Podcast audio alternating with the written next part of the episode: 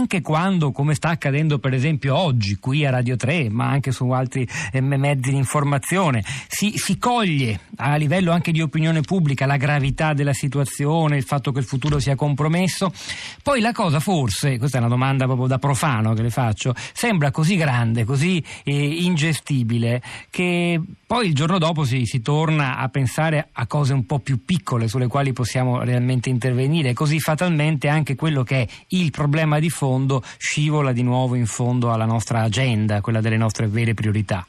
E questa purtroppo è un'attitudine tutta umana, noi tendiamo sempre a rimuovere i grandi problemi del futuro per occuparci di quelli a brevissimo termine. Siamo stati programmati così in tempi remoti, quando eravamo piccole tribù di cacciatori e raccoglitori che dovevano insomma risolvere la, il pasto della giornata. Oggi non è inevitabile abbiamo... che sia così forse? Eh no, non è inevitabile, perché se ci, ci picchiamo di essere Homo sapiens e mandiamo le sonde su Marte, dovremmo anche essere capaci di cambiare i nostri atteggiamenti culturali ed adeguarli agli enormi mezzi di cui disponiamo oggi. Cioè noi oggi stiamo mutando la faccia del pianeta Terra, è qualcosa di impensabile rispetto ai nostri antichi avi. Eh, tant'è che Serenella Iovino ha citato l'antropocene, ormai è ufficiale al congresso di geologia di, di, in Sudafrica poche settimane fa, un mese fa è stato battezzato ufficialmente l'epoca geologica nella quale stiamo vivendo con il nostro nome.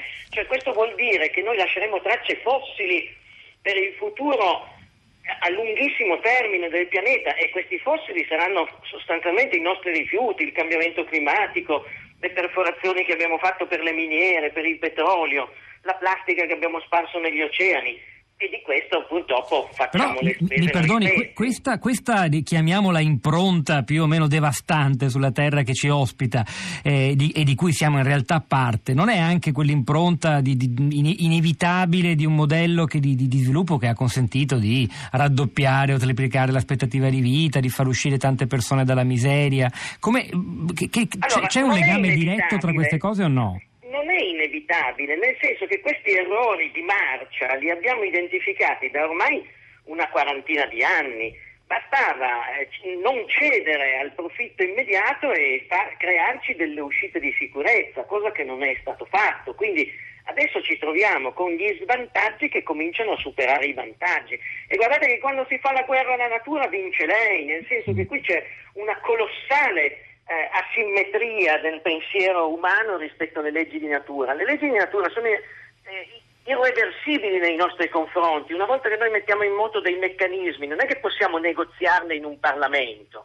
Quindi ci ritroveremo nei prossimi decenni con una serie di, di danni ambientali così gravi nei confronti della nostra, nella, prima di tutto del nostro benessere, ma poi anche di quella stessa economia che oggi vogliamo proteggere. Questo l'hanno detto anche alcuni economisti. Ricordo che Nicolas Stern, che è stato economista capo del governo britannico una decina di anni fa, ha scritto, ha detto guardate che poi oggi si tratta di investire un punto di P I L per bonificare la nostra economia dai danni ambientali. Fra venti, trenta, quaranta anni dovremo perdere venti-trenta per cento di P I L ogni anno. E allora sì che sono dolori, perché poi dietro queste perdite c'è anche la sofferenza che secondo me non ha prezzo.